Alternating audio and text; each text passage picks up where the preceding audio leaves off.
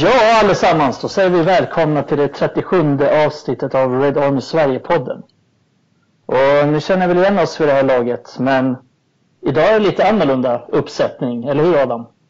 Ja, vi har ett avbräck idag. Ja, Jonas har lämnat oss tillfälligt. Så att eh, det är jag och Mikael som får köra igång det här och styra upp Ratta skutan lite. Ratta skutan så att säga. Det blir väl en fin intim stund mellan dig och mig Adam. Hoppas vi. Ja, det är inte lite. Nej, Det är det. inte. Jonas fick ju hoppa in och eh, ratta lite ambulanskommunikation idag. Han som jobbar inom vården. Ja, vi, vi kände att det var lite större fokus. Kanske. Lite viktigare i dessa tider, men ja. Vi inte Det trumpar fan till och med den här podden. Ja, det, det är väl så. Så hur är läget Adam? Är du bakis? Jo, men det är bra. Nej, det är jag inte. Eh, Jävligt bra helg. Långledigt och så vidare. Ja, just fan. Eh, ja, lite så här dåligt med fotboll som vanligt. Kolla lite Bundesliga och sådär. Men, men, eh, ja, men fotboll är överlag. Vi håller ju på med podden och så vidare. Eh, kom att tänka på förut. Rolig grej här. Quizen jag håller på med på Twitter, Mikael. Mm. Fan satte du Casey Keller så jävla snabbt? för, för att bara till lyssnarna förklara lite. Jag kör lite kort eh, quiz en gång om dagen med lite Premier League-spelare man ska gissa fram genom Wikipedia stats, hur många matcher och vilka klubbar man spelar för. Och du satte fan Casey Keller på två minuter. Ska man veta att det där var Casey Keller på två minuter? Ja, men jag, jag misstänkte för jag såg hans eh, amerikanska klubbar som han inledde i och avslutade i. Så då räknade jag ut ganska snabbt att det är en amerikan. Och sen minns jag att han stod i, i Spurs. Han var ju full här med en säsong också. Mm. Eller hur?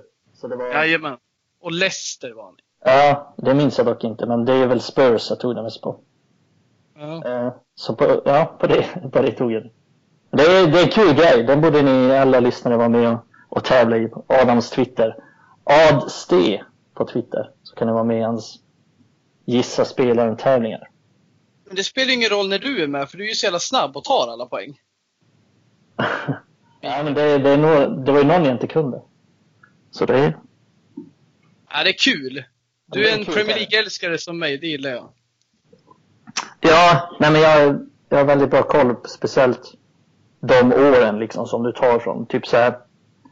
Jag pikade i Premier League-kunskap mellan säg 2008 och 2012, 13 någonting. Då var jävligt Ja. less faktiskt på, på det mesta som hade med Premier League att göra. Om jag får säga det själv, nu är jag lite sämre. Han måste fan bli bredare där, för majoriteten av spelarna är fan mellan 2000 och 2010. Då när man själv eh, börjar kolla som mest sådär. Ja, Eh, det här årtiondet. Men det kommer mer modernt kanske. Så. Men eh, kul! Det är alltid roligt med quiz, men det kan vi väl avslöja direkt att det hoppar vi denna gång. Ja, det, det blir inget quiz nästa idag. Eh, Eftersom det bara är vi två så tänkte vi att vi skiter i det. Det är inte så jävla kul att tävla mot en själv kanske. Sitta och fråga varandra. ja. Eller, ja, det hade kunnat vara något. Det hade kunnat vara något. Men det, det skiter vi idag. Men en sak vi inte skiter i idag, det är ju Galej och Depay. Som vi har kört i några avsnitt nu. Så jag tänker att du får, du får börja med den. Ja, kul. Jo, min galej för denna vecka, den handlar om James Garner. Eh, och det handlar om den senaste rapporteringen som vi bland annat har delat på vår Twitter-sida att eh, den unga engelsmannen eh, närmar sig lån till nästa säsong, vilket är naturligt i hans utveckling. Och nu är det väl klubbar som bland annat Cardiff kanske inte passar skitbra för honom i min mening. Men även Swansea som jag tycker skulle passa jättebra för honom. Och det känns som glädjande, som att det är rätt del i hans, i, i min mening, i hans karriär liksom, att bli utlånad. Passar bra i Swansea, kommer klara eh, tempot och eh, eh passar bra i hur Swansea spelar. Men kan nu utvecklas i sin fysik i den ligan, eh, Championship då, andra divisionen. Så det blir min galej. Eh, vi har snackat om det tidigare, men jag tror det närmar sig liksom. Det finns en tanke där. Ja, definitivt. Och det är, jag håller med. Swansea är en bra klubb för, ja men egentligen för alla unga United-spelare att komma till. De har ju, jag vet han, Steve Cooper som, som manager. Mm. Och han hade Englands U17-landslag tidigare. Jag tror han hade Englands U16-landslag också. Så han har haft de här. Han har ju lånat in många unga spelare. Både från Liverpool och från Chelsea tror jag. Så att det är ingen slump att han vill ha James Garner. För han har haft honom mycket. Och känner honom väl. Så att ja, det tror jag definitivt skulle vara en bra klubb för honom. Och för då skulle han ju få, misstänker jag, ganska stort förtroende. Och som sagt, de har ju lånat lite tidigare från Chelsea, Liverpool. Säkert något annat också. Så att de, de behöver få in lite nya, lite nya spelare för att de kommer inte kunna låna dem. Förmodligen inte säsongen efter. Så att Nej. Det, det låter faktiskt väldigt bra. Det skulle vara intressant att se honom där. Han får inte spela. Han får inget stort förtroende i United. Och nu kommer han få ännu mindre faktiskt tror jag. Får han liksom inte spela för Andreas Pereira så kommer han inte få spela för Paul Pogba och McTominay och Fred nu. Exakt så. Så ja, och det kanske behövs just det här att komma igång med lite A-lagsmatcher så att den här frågan om ska välja Pereira eller Garner inte blir en fråga längre. Att han är redo fysiskt och han är, som vi båda tycker, en bättre spelare. Liksom. Mm. Men just nu, säger vad man vill om Pereira, så är han ju ändå mer matchvan hos seniorerna och så vis ingen lika stor risk. Även fast man önskar att Ole tog den risken lite oftare. Mm. Så, så, så, ja, det kan väl bli naturligt. Mm. Och du nämnde det. Fan, vi kanske, han kanske aldrig får, eller knappt får spela någonting alls nästa säsong om han blir kvar i eh, klubben. För, för det är hård konkurrens. Nej, det är ju, det är ju farhågan definitivt. För att han kommer inte få spela om man inte får spela så mycket i den svaga konkurrensen tidigare så kommer man inte få spela så mycket nu. Så att nej, jag håller med. Det är, det är en bra grej. Jag ser faktiskt bara positivt med att om man skulle bli utlånad dit. Och United har ju, när du väl är inne på det, så har United några stycken som kommer lånas ut förmodligen. Bland annat James Garner och Dylan Levitt och Ethan Ladd kanske. Och mm. Någon till. Ethan Gal eller Galbraith också tror jag. Just. Ja, vi får se. Så det blir nog en del som har blivit lite för bra för U23-fotboll och kanske inte riktigt redo för seniorfotboll. Så att det blir nog ett bra steg. Det är många klubbar i The Championship nu som, som spelar lite bättre fotboll än kanske de får cred för. Ja. Det lever ju väldigt mycket kvar där, gamla Tjunga och Spring. Att, jag menar, det lever inte kvar i The Championship på samma sätt, men det lever kvar i folks huvuden att det är så man spelar där. Även fast det är ganska få lag som spelar så. Ja men det är ju alltså Brentford, Leeds, Swansea, det är spelande lag liksom. Det är inte som det var för tio år sedan då alla körde 4-4-2 i princip. Och de som körde 4, kanske 4-3-3, de var ändå lite mycket långboll. Typ gamla Blackpool eller gamla QPR. Ja. Så, ja men jag är helt inne på det. Nu är jag ja. nyfiken på din Depay. Ja. det är det? Ja. Ja, alltså det är... Man får alltid vrida och vända på Depayen, men det är lite kul att jag tar den här Depayen eftersom vi, vi skrev en, en krönika om Phil Jones och lite behandlingen han har fått utstå. Mm. Eh, så jag tog det med Luke Chadwick som blev i början av 2000-talet. Eh, väldigt hånad för sitt utseende och de hade till och med ett program på BBC som hette They think it's all over med bland annat Gary Lineker. Ja. Alltså de hade det programmet där de, som jag, jag har inte sett det programmet, men som jag fattade så tog de upp lite så roliga grejer och då hade de bland annat, de hade nästan ett stående inslag där de hånade Luke Chadwick för att han var, för att han var så ful helt enkelt. Och ja. tog billiga poänger på hans utseende. Och ja. fan, det känns nästan otänkbart att man har ett sånt program nu. Det känns ja. jävligt förlegat måste jag säga. Men, om man eh, rannsakar sig själv personligen så har ju varit en av dem som kanske gjort en rolig poäng på hans utseende. Men när man sitter på en sån position som de gör med så många som ser upp till en liksom, som världsstjärnor och så vidare. Gary Lineker till exempel, med alla meriter han har. Man har ett ansvar där liksom. Och Eh, de gjorde det inte lättare för Luke Chadwick om man säger så. Nej, och det, vi kan göra det men vi gör det ju ganska internt. Det är inte så att han sitter och läser det. Och det är inte så att vi sitter i nationell brittisk TV och och spyr ut oss och skrattar åt honom. Och det handlar ju också lite där om, om maktpositioner. Vi, vi står ju utan all tvivel under honom i maktposition. Men Gary Lineker till exempel är ju en sån som, ja, det, är, det är mobbarbeteende. Ja. Alltså han får med sig en pöbel liksom och sitter själv på en maktposition och skrattar åt honom. Så det tycker jag är jävligt fult. Och, och han, han gav ut en stor intervju, Luke Chadwick, med några medier nu. Eh, så här typ 20 år senare. För att han har inte velat prata om det helt enkelt. För att han inte känner sig trygg i det. Mm. Men det var mycket under sin tid där han ljög att han ville vara ensam. Men egentligen så han var, han var helt enkelt rädd att gå ut. Alltså han, det kom till en punkt där han inte ens ville gå och handla själv. För att han var så rädd att folk skulle skratta åt honom och peka på honom. Och, och det gick ut över hans spelande också lite. Till exempel mm. när han gick av spelarbuss och sånt där så var det liksom folk som... Jag menar, då var det så att när man gick av en spelarbuss så kunde folk typ följa... Det var ju lite avspärrat men man kunde ju i princip följa efter dem och gå bredvid dem. Och då var det många gånger när han klev av spelarbussen och sånt. Det, folk skrek saker, följde efter honom och om hans utseende. Han var liksom så 19 år gammal. Det är fruktansvärt. ja, och han har väl berättat själv också att det är klart, som fotbollsspelare får man väl ta lite skit, men jag var inte emotionellt utvecklad för att kunna hantera det till den åldern. Och det är inte så jävla konstigt. Jag hade väl inte känt att jag hade varit det kanske vid 18-19 års ålder heller. Men det, ja, så här i efterhand så så har han väl kunnat släppa det och Gary Lineker har faktiskt efteråt gått ut och bett om ursäkt. Ja. Och, men ja, vi kan väl sammanfatta det som Luke Chadwick en ligatitel, Gary Lineker noll. Ja. så att, med det ja, punkt ja, ja, absolut. Eh, ja, men bra DePay.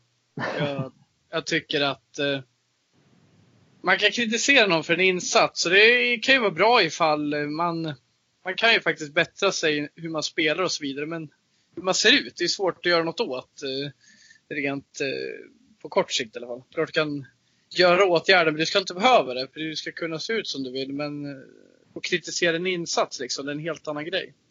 Ja, men det är så jävla lågt på något sätt. Det är sjukt, liksom, han kan ju inte göra något åt det. Han kan ju liksom Nej. inte bara, okej, okay, men det här, det här är den jag är. Ja, det är läskigt. Ja, och det, det är så jävla läskigt också det med, som jag nämnde om tidigare, för att när han sa till exempel, men jag, vill, jag, jag pallar inte hänga med kompisarna ut och göra någonting. Jag sitter hellre ensam. Jag, jag tycker det är skönt att sitta hemma och kolla TV. Alltså sådana lögner, hur många som tar fram sådana lögner bara för att de är mm. liksom otrygga med någonting. Det ska ju sägas här att det är inte bara United-supportrar på. Han har ju varit så här listad som en av Englands fulaste fotbollsspelare. Liksom. Ja, precis. Och, eh, uh, fucking punchline i nationell TV. Ja. Så att han har ju fått höra ganska mycket. Det är inte så att han är omedveten om det här så. Ja, men det fick bli min The Pay. Mm. Så att, ja, jag tänker att då går vi vidare i... Det, jag har hört rykten av dem. Mm. Att du har, du har tänkt på några saker, reflekterat över den här säsongen och kommit fram med en lista som ja. kallar Adams lista. Jag har ingen aning om vad den kommer innebära och vad vi kan förvänta oss. Men jag tänkte att du får berätta lite om din lista så får vi se vart det tar oss. Ja, det är ju, det är ju så mycket just nu. Man är ju rastlös till en del när det kommer till att fotbollen inte genererar den här lyckan som den brukar göra på vecklig basis. Så jag har tagit fram en liten lista med saker som jag tycker är vad ska man säga, definierande. Ganska signifikativa för den här säsongen. Så kanske man eh, om 20 år ska beskriva den här säsongen så har jag gjort lite punkter. Då. Mm. Och utan att avslöja alla på en gång så tänkte vi ta den i taget. Så tänkte att vi kan prata lite om dessa. Mm. Det låter spännande. Ja, för det är ju så. Säsongen är inte över. Men vi vet ju inte när det drar igång och det kan vara intressant att gå igenom eh, säsongens eh, gå tillbaka lite och fundera. Det känns som att säsongen varit jävligt lång och det har den ju också. Den längsta säsongen vi varit med om. Den är ju inte över än och nu borde säsongen vara slut. Kommer ju upp massa minnen nu på olika medier om när man vann FA-cupen och när man vann det och det. Det det är ett starkt bevis på att det är något som är skevt när inte säsongen är över. Så jag tänkte jag tar väl en punkt efter en så får vi se vad det innebär. Mm. Mikael? Shoot! Det är spännande att höra. Det, det, jag tror att det, det, är så lätt att glömma bort vad som hänt innan och, och bara fokusera på det som hänt senast. Så är det i fotbollsvärlden. Det svänger så jävla snabbt. Och, och med tanke på de sista fem, sex, sju sista matcherna så, är så har det varit positiva tongångar i United. Men Mm. det är lätt att glömma att vad, vad är det? Hur många matcher har United ens vunnit i ligan? Det, det är fan Ja. inte många som vi, om vi kollar. Men Egentligen verkligen, så- alltså. Helt så. United tänker har på alla vunnit 12 12 av startelvor man har 29 matcher. Ja, Liksom, inte ens hälften av matcherna har vunnit. jag tänker på alla startelvor man har gjort genom säsongen. De har ändrats hela tiden. Man bara, ja men det här är en självklar startelva. Sen går det en månad senare. Då är liksom halva laget utbytt nästan. Mm. Det är så jävla färskvara så jag köper verkligen det du säger att ja, men det går tre månader så har man glömt att man tyckte någon var usel och så vidare. Så funkar man ju lite, men det kan vara skönt att påminna om hur det faktiskt sett ut. Då. Men min första grej som jag tycker är definierande för den här säsongen, liksom hur den har sett ut, och det tänkte jag döpa till eh, utan det inbördes ordning på betydelse eller någonting. Vi börjar med de Gias tabbar. De Gias tabbar har gjort mig korthårig denna säsong. Om jag inte var det innan så blev jag ännu mer korthårig. Jag liksom drog ner ett snäpp till på rakapparatens millimeteravstånd och ja, men jag tror aldrig jag har varit med om det här. Vi har alltså de sker som vi är vana vid är tryggheten längst bak. Vi har de sker som vi är vana vid den här som, ja men fan han är världsklass. Vi har i alla fall en världsklasspelare och det är de Gea. Men utan hans eh, sedvanliga bra insatser så, så har vi tappat något den här säsongen. Och jag tänkte gå igenom lite för att eh, påminna våra lyssnare om vad som hänt. Jag tänkte först säga liksom att det som jag tycker är så definierande med att, att vi har haft liksom hyfsade matcher då vi då vi har kunnat ta en poäng eller vunnit, men hans tabbar har liksom ställt till det för oss. Eh, och för att liksom påminna lite. När han tappade in bollen mot Watford. Mm. Halvvolley från Sarr, den är inte ens hård. Han tappar in den, sjabblar in den. Ja, det är en så här 100% i tabbe. Ja. Det är en 100% tabbe. Och precis, det finns ju 100 till eh, 20% det här, beroende på, det är subjektivt. Men vi går igenom det här just för att påminna, och för det är lätt att glömma, som vi nyss har nämnt. Nästa då. Hans misslyckade långboll mot Everton.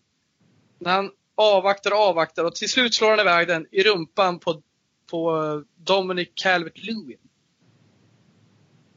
Kommer du ihåg den? Ja, jävla Calvert Lewin mot. Han känns som en sån anfallare. Ja, han springer mycket. Eh, någonting Johan Elmander över honom. Ja. alltså. Det kommer sluta med att han är kvar i Everton hela karriären, så gör han bara fem mål per säsong. Men eh, de är minnesvärda, målen. Ja, Jag tror också det. Eh, när han släpper in bollen vid första stolpen mot Palace i början på säsongen. Den är inte skitmycket tabbe, men den ska fan ha. Mot Arsenal stöter han ut en nick på hörna, rätt ut i gapet på eh, Papadopoulos. Ingen jättetabbe, men det är fan något han tar i vanliga fall. Och det är liksom just hur han stöter ut den mitt i gapet på Arsenals offensiva hörna. Och sen missade utboxning mot Everton. Jättesvårt att säga om det är riktigt tabbe, men jag tycker det just för att det är där Lindelöf står på hälarna och stöter in den. Ja, just det. Då får ju han en armbåge mot, av, jag tror det är Dominic Calvert-Lewin denna gång med. Men att han är så klen, vilket jag också tycker är definierande. Vi tänker vi diskutera. Men så här, vi säger nu, okej hälften av det här är tabbar. Vi säger så. Jag tycker alla är tabbar. Men det är någonting i hans approach. Det är någonting som har hänt. Varför är det så? Vad tänker du liksom? Är det här en tillfällighet? Eller börjar det hända något? Jag tänker det är ganska signifikativt med, med den där armbågen han får. Även om han, det har aldrig varit hans största styrka att han dominerar i luften. Det är inte den målvakten han är. Men han har ändå inte haft de sakerna för sig de senaste säsongerna. Det är ändå någonting som har kommit nu på sistone. Att han, han tvekar lite mer. Det är någonting, hans självförtroende är lägre. Och ser vi på i statistiken så har han tre konkreta tavlor som har lett till mål. Du nämnde ju några fler här nu, men det här är liksom tre som Opta definierar som tre klara målvaktstavlor. Men ser vi till förra säsongen, om man, om man kollar på starten från den också, så har han sju stycken sammanlagt. Så det är lätt att säga att han, han har haft två säsonger nu där han har gjort han har fan gjort fler klara misstag än han har gjort på nästan hela sin United-karriär innan. Och det är, det är jävligt anmärkningsvärt för att även om man, han alltid har varit en, en målvakt som tar det mesta så har han ändå, han har varit stabil. Jag tycker det är sällan han har gjort så här klara tavlor. Visst, det har varit ibland någon så här, okej okay, han kanske kan ta den. Det är, det är otroligt sällan han har släppt in så när man tänker bara, vad gör han? Jag, jag hade tagit den. Men de här två senaste säsongerna, då har han gjort flera sådana. Han har gjort minst sju stycken sådana. Och det är enormt höga siffror. Eh, så att någonting har ju hänt. Och det, ja, det är så jävla svårt att säga med målvakter för någonstans så blir han inte bara skitdålig över en dag. Men frågan är, jag var inne på lite tidigare, frågan är om han fan inte har pikat ändå. Som målvakt. Och det betyder inte att han ska göra så många tavlor ändå. Men han är lite sämre nu än han var innan. Och frågan är om han kommer bli bättre. Eh, jag har svårt att se att han kommer komma tillbaks till den nivån. Jag tror helt enkelt att han har pikat som målvakt. Och det är lite problematiskt med tanke på, på den lönen han har och nytt kontrakt han har och att förmodligen ingen annan stor toppklubb vill ha honom. Mm. Jag kan säga så här, redan i höstas, alltså så tidigt som i höstas, så sa jag för mig själv aldrig att vi petar undan de Gea för uh, Henderson. Han är alldeles för bra de Gea. Även fast tabbarna förra säsongen då han tappade in jätteskumma bollar. Någon gång uh, det här mot Xhaka där Xhaka skjuter och han liksom missbedömer det helt och bara släpper in den liksom. Ställer sig på fel fot och det ser ut som att han inte kan gå, det sker. Men sen liksom efter de här, då har man insett att men vänta nu, okej du får tabba dig några gånger men nu, nu börjar det här bli vardag. Och då känns det ju skönt att veta att Henderson finns som i min värld kanske aldrig blir lika bra som det sker. Förmodligen inte, men någonstans kanske mycket av det vi har saknat. Och jag har nämnt det tidigare.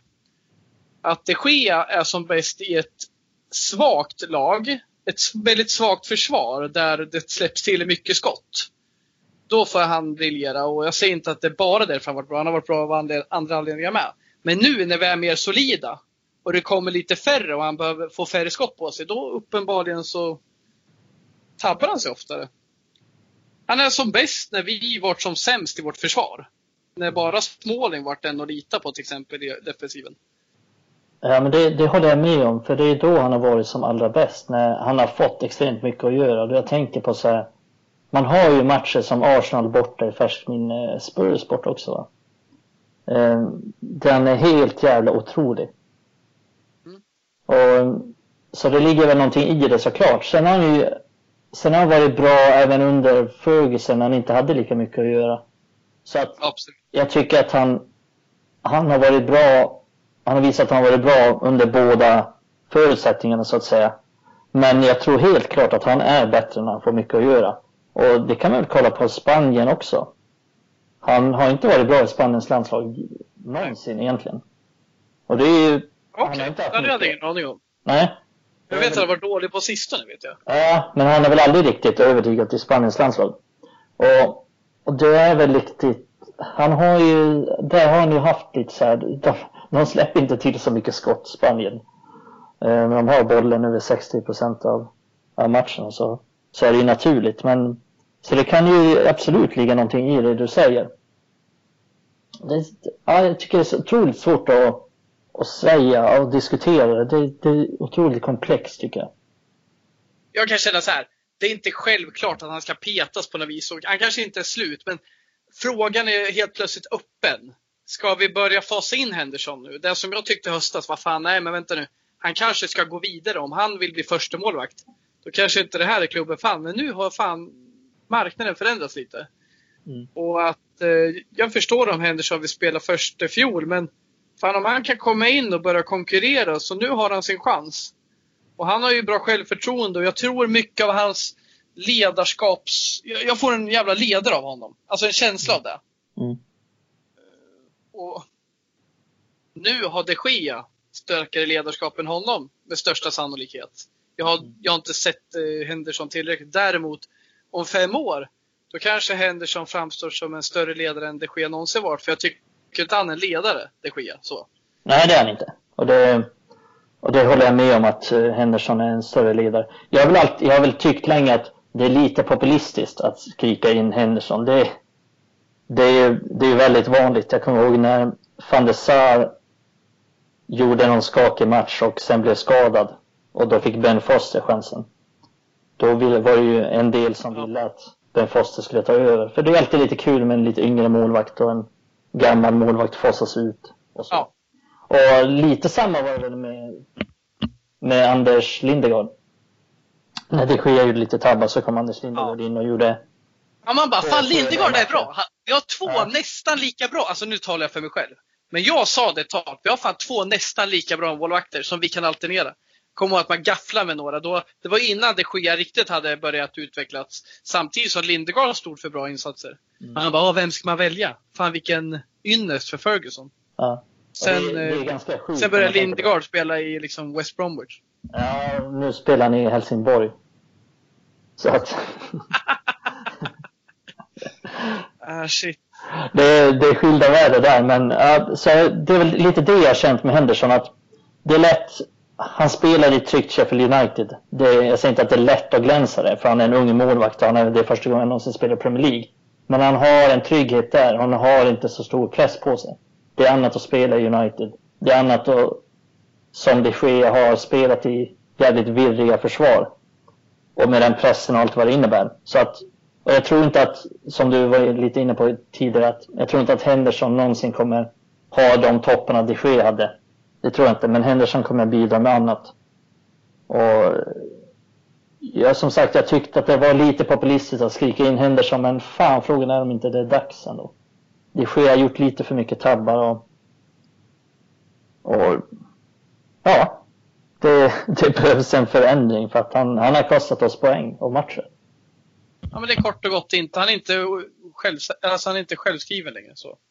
Och jag kan förstå vad du menar. Man ska inte, alltså för att liksom inte överhypa honom säga som du gör. Det är klart, Henderson inte kommer ut efter något mirakel och han har inte gjort något underverk i Sheffield United. Men samtidigt ska det ju sägas att gjorde det bra Championship, kommer upp i Premier League, gör samma bra. Hade Sheffield mm. United haft Simon Moore istället, som liksom knappt spelade i Championship och en League One-målvakt, Eh, det är klart som fan det varit skillnad liksom. Så Henderson har ju gjort sitt, men...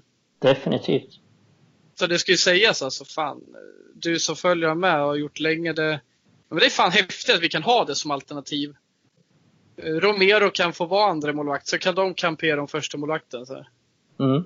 Henderson står alla cupmatcher så kan Romero vara andra målvakt där med. Ja, precis. Den, den eviga tvåan Romero. Och Joel Pereira lånas ut till eh, Hearts i, i skotska Championship. Han är inte så poppis i Hearts efter hans låneperiod där och speciellt inte poppis nu med tanke på att de åkte ut också. Får han skulden för att de åker ur eller då? Nej. Det, eller tror de han med Andreas Pereira? Nej, det får väl skotska FA ganska mycket skit för. Eftersom de tog beslutet att, att allt ska vara som det slutade. Så att Hearts åker ner eh, såklart surt för dem. Och nej men Pereira har väl, eh, Joel Pereira. Nu snackar vi inte om Andreas Pereira så nu behöver vi inte klaga i, i kommentarerna. så, han har väl en del skuld i det. Jag, jag har följt honom lite. Jag kollar alltid, så här, jag kollar alltid på highlights mm. efter matchen och så. Det, jag tycker att han har haft det. Han har inte haft ett jättebra försvar framför sig. Så att, men det är klart han har någon tabbe så. Han har, har väl inte varit svinbra så det är väl klart att de kommer skylla på en inlånad målvakt från Manchester United då. Eh, typ United är väl inte så, så jävla poppis bland liksom så här Hearts fans och sådär. utan att granska De Joel Pereira. uppåt så att säga.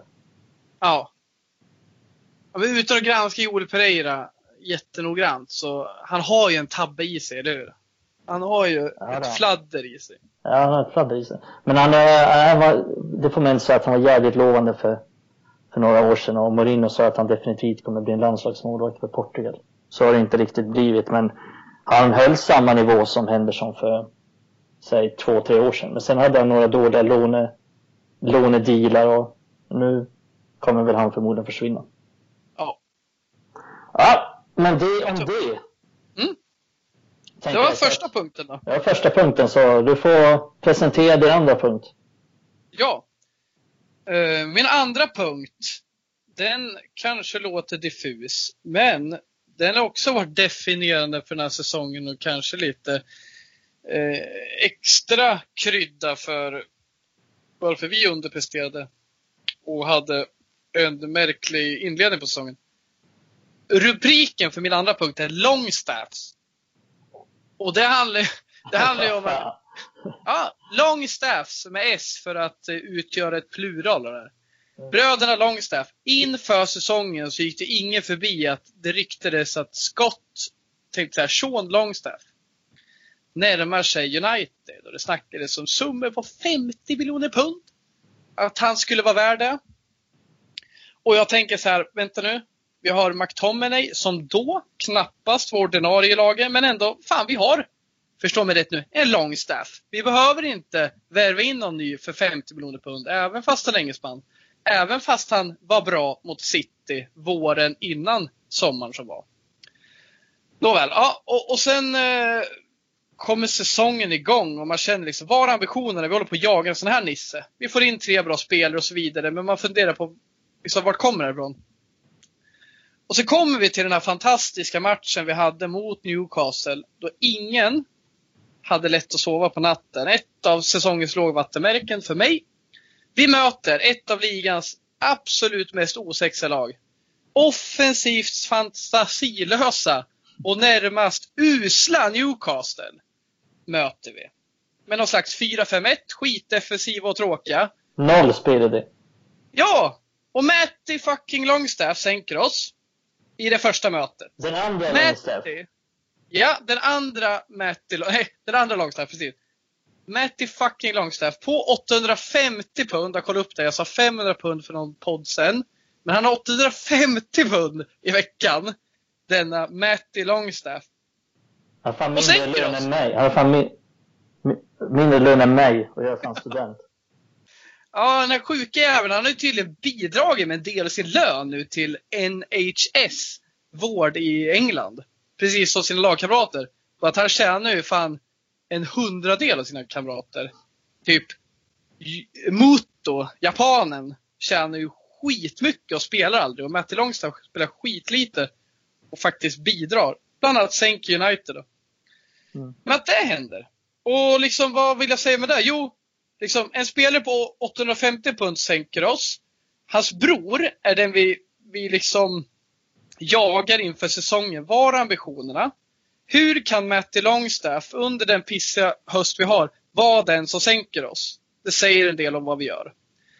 Vi kommer vidare, vi gör lite bättre ifrån oss. Men sen möter vi Newcastle igen. Vinner vi visserligen, men då gör den här jäveln mål. Ge mig fan på att vi kommer värva han i sommar också. Jag vet inte vad det här är med Longstaffs, men vi kommer aldrig slippa de här. Snar, alltså Matti Longstaffs kontrakt går ut sommar. Han kommer jag lovar att Woodward värvar honom. Jag lovar att Woodward blinkar mot honom på presentation och säger Fan, Matti, det är inte alla som kan säga att de dubblar din lön. Så här lite vidrigt leende när han säger det. Så ger han honom liksom 1700 i veckan istället. Matti är skitglad. Han har dubblat sin lön. Ja, Sen en sak till med Sean Longstaff också, som har lite hånt av vår säsong. McTominay, nämnde nyss, gör ju, skadar ju sig mot Newcastle i ett ihopslag med Longstaff. Kommer du ihåg det? Mm. Det är sån jävla smäll. Och jag tror ju det finns någonting där att skitsamma hur det är. Han är jävligt hård mot Sean Longstaff i den matchen. Och jag vet inte om det här är bara något jag fått för mig. Men jag får en känsla det kanske var redan i första mötet, att det finns någon antagonism där mellan dem. Och det kan ju vara det att Sean Longstaff ryktades. McTominay känner, vad fan, ska han ta min plats eller? Det här var innan han var ordinarie. För i somras, då var det inte många som sa att han skulle starta, eller hur? Nej. Per, eh, Herrera har nyss lämnat klubben och så vidare. Så i alla fall så slår de ihop och jag tror aldrig att McTominay klappade ihop till så jävla mycket den där närkampen om det inte var för Sean Longstaff. En av bröderna som hemsöker oss. Hösten Manchester United 2019. Det bara lyser Longstaff om den. Och vi skämtade om det när vi började med podden här och så vidare. Men de har fan förstört för oss alltså. Och jag säger det, om, om Woodward värvar honom nu, vilket jag har tagit helt i luften, det skulle inte förvåna mig. Men det är också något med ambitionerna. Vi kommer aldrig slippa Longstaff, eller vad tror du?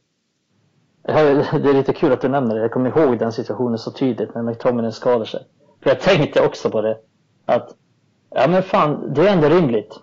Han har ryktats dit och det är, ja, men det är ju direkt konkurrent till McTominay. Jag ska fan visa att jag är bättre än honom. Visa honom. Och så bara smäller de på. Båda jag har också på, färgade skor. Ja, för jag tror att Longstaff också tänkte samma sak.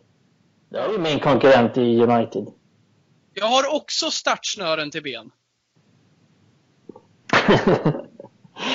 Nej, så det, det blir jävla Longstaff. Det, jag tyckte redan när, när ryktena började komma igång att Ja, han är säker. Jag visste ingenting om Sean Longstaff. Men okej, okay, han är säkert en okej okay spelare. Ingen tvekan om saken. Det är fan inte den spelaren vi ska värva. Det är inte den typen av spelare vi ska värva. Vi, den typen av spelare kan vi plocka upp från akademin när som helst. Mm. Uh, James Garner, Eh, Dylan Levitt, eh, McTominay, de kommer inte bli märkbart sämre spelare än Sean Longstaff. Det är jag helt övertygad om. Och det var jag övertygad om då och det är jag inte mindre övertygad om nu.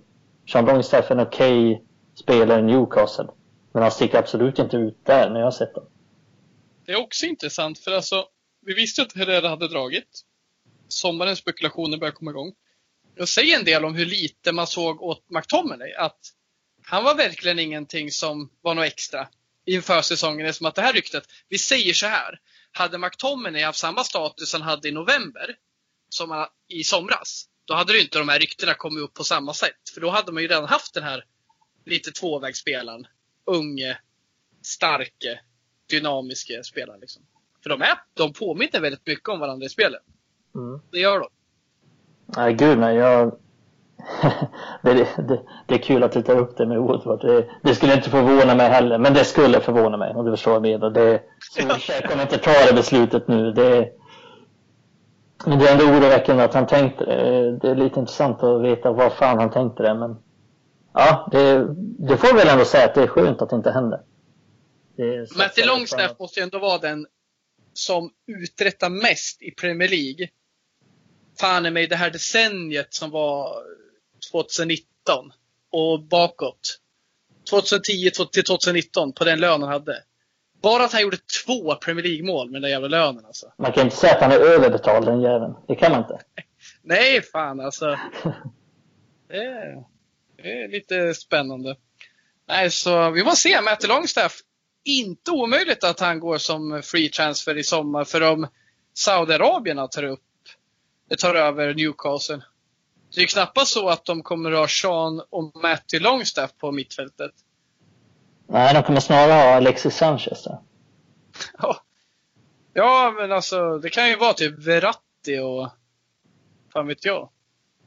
De kan ju få ihop vad fan de vill med de pengarna. Det är ja, ja, men det är en annan som spelade i Arsenal tidigare. Ja, just det. Ja, vilken lirare. Nej, men eh, så Matti och Sean, de tror inte jag vi blir av med än.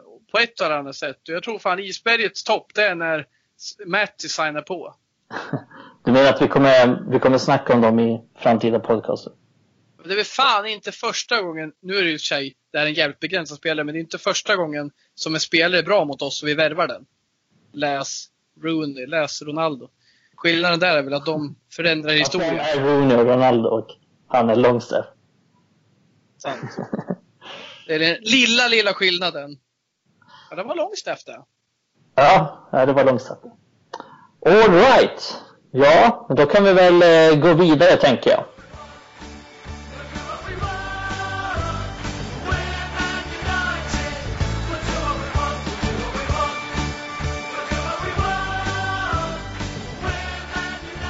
Ja, då känner vi väl oss redo för nästa punkt som Adam ska dra upp för, för mig och för oss och för alla som lyssnar här. Så jag är väldigt spänd på att höra vad, vad den kan vara.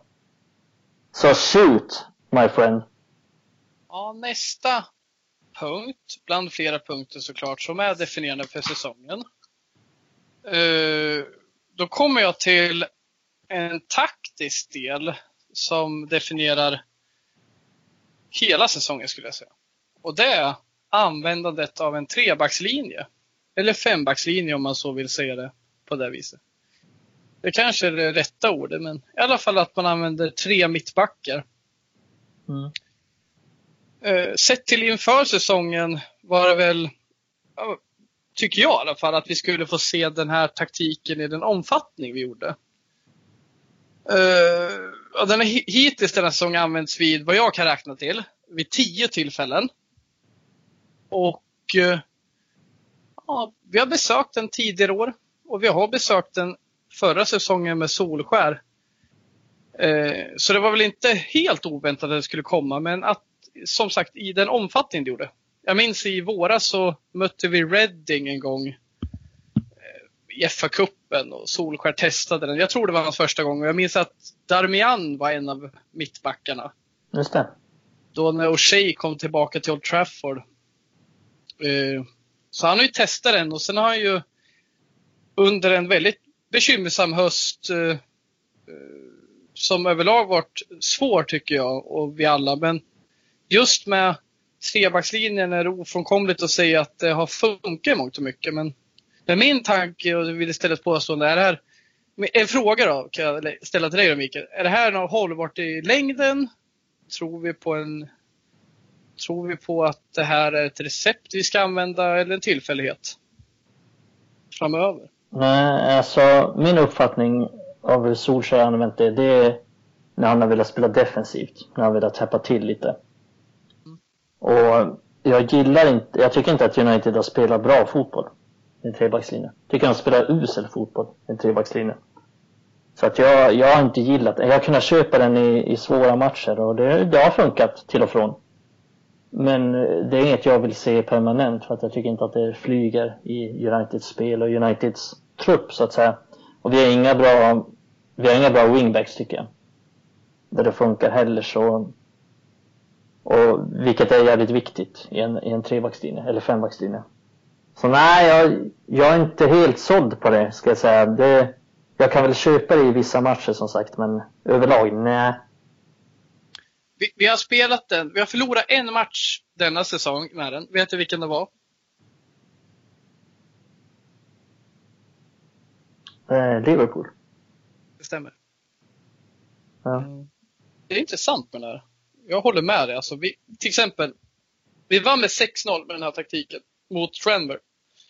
Men jag tycker inte det handlar om taktiken egentligen. Det handlar om att Tranberg var så jävla dåliga. För vi var inte bra de första 30 minuterna med det. Sen drog Harry Maguire iväg ett riktigt jävla älgskott. Som öppnade upp matchen. Nej, men... Samtidigt är jag inte enig om man säger att jag ser så här. I alla fall på kort sikt som det sett ut den här säsongen. Vi hade inte vunnit så många matcher som vi gjort den här säsongen utan den här taktiken. Just för att vi har varit så jävla svaga på de centrala delarna. Och när vi kör den här taktiken så har vi inte nödvändigtvis behövt haft så många bra centrala spelare. Fred till exempel har passat den här taktiken. Men vi har liksom inte haft så många klockrena alternativ centralt när Pogba varit borta innan Bruno kom och så vidare. Och det har gjort att istället för att ha tre centrala så har vi två. Och att vi fokar lite på rakare spel och kör ut på kanterna lite längre bollar på löpstarka spelare som Rashford James. Vilket är ett resultat och så. Det, är ju, det går inte att frånkomma alltså. Som sagt, en enda förlust den här säsongen med den taktiken. Och en jävligt dålig match vi gör i den här taktiken. Är ju mot Sheffield United då vi ska styra spelet. De backar mm. hem. Och då tänker man att fan nej, det här är inte den vi ska ha när vi ska styra spelet. Och det, det kan jag köpa framöver. Jag tycker inte det. Men samtidigt typ i den matchen för att underbygga lite är att vi hade Jones som en av mittbackarna. Vi hade Pereira och Fred tillsammans på centralt mittfält. Och det jag säger liksom, vi kan inte ha Pereira så bra inte taktiken att vi kan ha Pereira centralt. Men även fast Matic var lite seg så han ändå funkar i den här taktiken innan han blev bra under säsongen och så vidare. Mm. Så, så jag håller inte med riktigt. Men eh, på lång sikt, ska vi börja liksom etablera oss och vinna matcher och styra matcher, då är inte det här rätt. Men jag tror inte. Vi hade till exempel, vi spelade 1-1 mot Liverpool första matchen mot dem. Det hade vi inte gjort utan den här taktiken. För den gjorde att vi kunde tajta till i defensiven och samtidigt eh, ha manskap längst upp för att kontra. Det, där är jag helt med dig. Typ mot Liverpool. Då, då anpassade Ole väldigt mycket efter motståndet. Och det är väl, nu har jag inte koll på det här, vilka matcher, det har ju du koll på. Men eh, rätta mig om jag har fel, men det är, känslan är väl att det är mest i sådana här stora matcher där Ole har valt trebackslinjen. Absolut. De bästa matcherna. Yes, alltså de matcherna vi inte vunnit med den här. Det har ju varit dels mot Liverpool och kryss, men sen också mot så här. Tror det var AZ eller något sånt. Skitsamma, det var något i Europa League. Mm. Och sen var det Sheffield United. Och Sheffield United, där ändrade vi liksom i taktiken för att komma ikapp. Så det var liksom inte den taktiken som gjorde att vi kom igen. Så. Nej, ja, det var det inte. Men eh, jag tror ändå liksom att med det begränsade materialet vi hade så hade vi inte kunnat lyckats bättre om vi inte Solskär valt, vilket är starkt av honom, att gå ifrån sin ursprungstaktik som funkar skitbra i första matchen mot Chelsea. När vi inte hade trebackslinje. När Pogba var på plan. Men han har väl insett det att okej, okay, ska vi ta poäng, ska vi vinna i de här matcherna mot Chelsea, mot eh, liksom City och sådär, då har vi behövt de här Eh, den här defensiva uppställningen. Så det är starkt av honom ändå att eh, våga kliva över dit. Det finns många tränare som ändå har snöat in sig på samma taktik. Bara för att de envisas som att eh, liksom, jag vill upprätta någonting med min taktik. Sen om det är det bästa på lång sikt. Eh, jag gillar inte att dra paralleller till Klopp. Men han ska väl ha cred för att han ändå har kört på med samma visa hela tiden, vilket har gett resultat i längden. Mm. För att sätta i perspektiv, om, nu tror inte jag det är så, för jag tycker om att Solskjaer väljer att använda den här taktiken i vissa matcher nu när vi är svaga. Men om vi säger att han kör vidare med den här taktiken och kör så hela tiden, då blir det lite som Mourinho, att man begränsar sig. Att man blir lite kupptränare. Men man ja. liksom vinner inte matcher på lång sikt. Och när jag ändå är inne på Mourinho, han och van Gaal har ju försökt med det här, den här taktiken när de var tränare i United. Men jag, jag har inte sett någon ros av det liksom. Men Solskär, han har statistiken med sig alltså. Ja, jag tycker det är rätt av Solskär. Till exempel om vi ser matchen borta mot Liverpool. Det är United förvisso förlora, men det är många avbräck den matchen. Och vi hade ingen Bruno, vi hade ingen Pogba. Eh, Rashford hade precis skadat sig också. Ja, just det. Och eh, säkert något annat avbräck också. Så det, det fanns inte så mycket mer att göra i den tycker jag. Och visst, det är lätt att ge kritik för United var inte bra den matchen, men det är fan inte långt ifrån att vi kniper en poäng ändå. Med, med lite tur och så får vi en poäng. Men det, så ska vi såklart inte resonera som United som Manchester United. Men i det läget så, så var det den verkligheten vi befann oss i. Men på lång sikt så ser jag inte det här som någonting permanent. Jag vill inte se United spela varenda match med trebackslinjen. Jag vill se United spela en, säg 4-3-3 eller 4-2-3-1. Men i matcher som borta mot Liverpool, då har jag inga problem med att vi anpassar oss efter motståndet. Det, det är lätt att säga att Manchester United inte ska göra det, men hela vår framgång är liksom byggd på att vi anpassade oss efter motstånd nästan i princip under Ferguson. Det är lätt att glömma bort nu men det är, det är jävligt ofta United anpassade sig efter motståndare. Och det är bara att se Champions League 2008 när Barcelona enligt många var på tydlig nedgång liksom. Det var kaos i Barcelona. Och Manchester United Frågan är om inte 2008 års upplaga av Manchester United är den bästa någonsin. Och ändå så anpassade United sig efter motståndet. Ändå så anpassade sig United efter Barcelonas bollinnehav. Och ändå så satte Ferguson Rooney i princip som vänsterback nästan i den matchen. Så det är, det är en eh, historieförfalskning egentligen att säga att United aldrig har gjort det. United har alltid anpassat sig efter motståndarna. Så att jag ser inget fel med att Ole gör det, men just trebackslinje. Ja, vissa matcher ja. Men jag tycker inte att United spelar någon bra fotboll, så liksom hemma mot mot Brighton, så nej, då vill jag inte se det. Då vill jag se ett United med bollinnehav, med snabba rörelser, med förflyttningar. Och det är klart man kan ha det som... Man kan ha ett sånt spel med trebackslinje också, men jag ser inte riktigt United ha det faktiskt. Inte jag förstår. Så, som du menar, liksom, det är att, som vi gjort i år, vi har haft tio matcher när vi har använt den här taktiken. Nästa mm. säsong, när vi har fyllt på positioner och känner att vi är starka på alla platser där vi idag känner oss begränsade, vi säger tre, fyra kommer in. Eh, då kanske vi bara kör tre matcher på en säsong med den taktiken för att klara de här bortamatcherna. Ja, där vi inte kommer kunna föra bollinnehavet.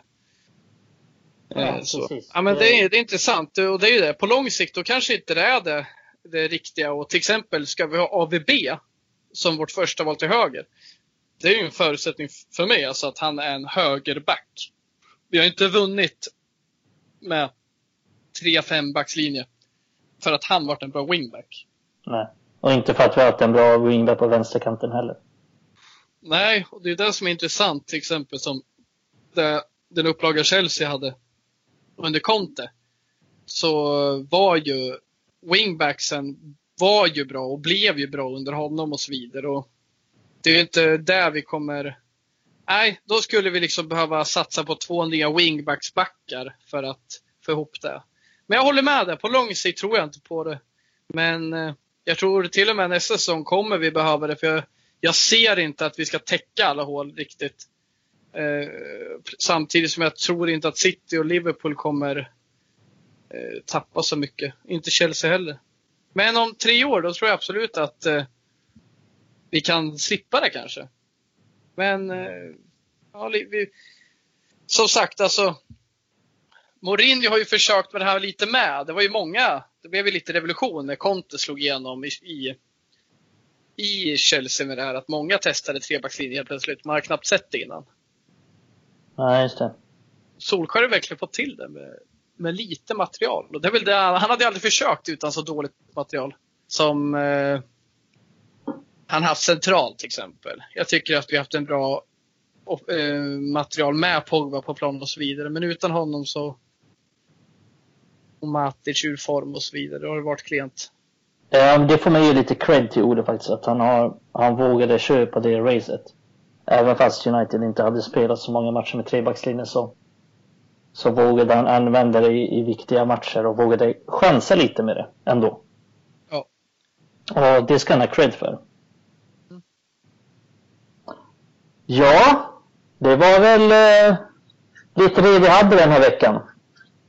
Jag känner att eh, det här var ett ganska intressant eh, segment att snacka om så att jag tänker att vi tar vid och fortsätter nästa gång och diskuterar lite andra saker som har påverkat den här säsongen och går tillbaka och kollar igenom lite lite hur den här säsongen utvecklade sig.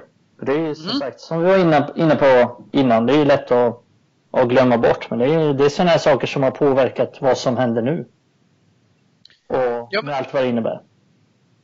Absolut. Det finns positiva och negativa grejer och man kan bli påmind om. Och det finns såklart fler, mycket mer definierande som har hänt. Men just att det här kanske är några saker man inte riktigt tänker på. Det är inte så ofta vi kör med trebackslinje det är inte så ofta som Matty Longstaff påverkar vår säsong. Och det är inte så ofta som de Gea är i så jävla dålig form som han är. Liksom. Du sa det ju bra, det här är ju första gången man behövt oroa sig för honom. Liksom. Den här säsongen och det som jag anser nästan började, det har jag inget belägg för, jag har inte kollat upp datumet så, men det nästan började när han signade på ett nytt kontrakt. Mm. Ja, egentligen så var det så. Nej, det, jag lovar att vi är den enda United-podden som har tagit upp Longstaffs betydelse. Så att för Uniteds säsong så jag hoppas att ni, ni lyssnare fick ut någonting av det och kan ta med er Longstaffs ämnet betydelse in på krogen med era vänner och, och diskutera det. Nej, så... Har ni, jag vill bara po poängtera, har ni någon grej som ni vill ta upp eller tycker är väldigt definierande, gärna lite annorlunda för den här säsongen, så tveka inte på att kommentera det på någon av våra plattformar, Facebook, Twitter eller Instagram. Så kan vi mycket väl komma och beröra det i kommande avsnitt. Som Mikael berättade, det här är ju några punkter och vi har ju all anledning att fortsätta gå tillbaka denna säsong. Mm, precis, så tveka inte att höra av er. Som sagt, ni kan följa oss på Facebook, Twitter, Instagram. Red Army Sverige heter vi på, på alla plattformar. Så bara in och följ oss. Följ oss på Spotify. Så, och kommentera om det är någonting. Ge gärna feedback och kommentera om det är någonting ni vill att vi ska ta upp och, och så vidare. Det skadar aldrig med, med lite kommentarer. Det är bara öppna era hjärtan. Det tycker vi är kul. Det tycker vi är kul. Så med, det, med de avslutande orden, det tycker vi är kul. För det tycker vi. Det är alltid kul att vår lilla timme vi sitter här och diskuterar lite, lite United, speciellt i dessa tider. Att, och lite konstiga spelare och klubbar i Premier League och engelska ligasystemet såklart också. Ja, det, är lite, det blir lite en, en, av en grej liksom. Vi sitter och diskuterar här över en öl. Alla Uniteds problem och alla Uniteds bedrifter och plus lite Plus att vi kommer in på lite så här skeva saker, men det gillar vi. Det hoppas vi att ni också gillar. Så som sagt, in och följ oss på Spotify, Facebook, eh, Twitter, Instagram. Ja, ni kan hela den grejen, vi behöver inte säga det. Så hörs vi nästa vecka. Hej då!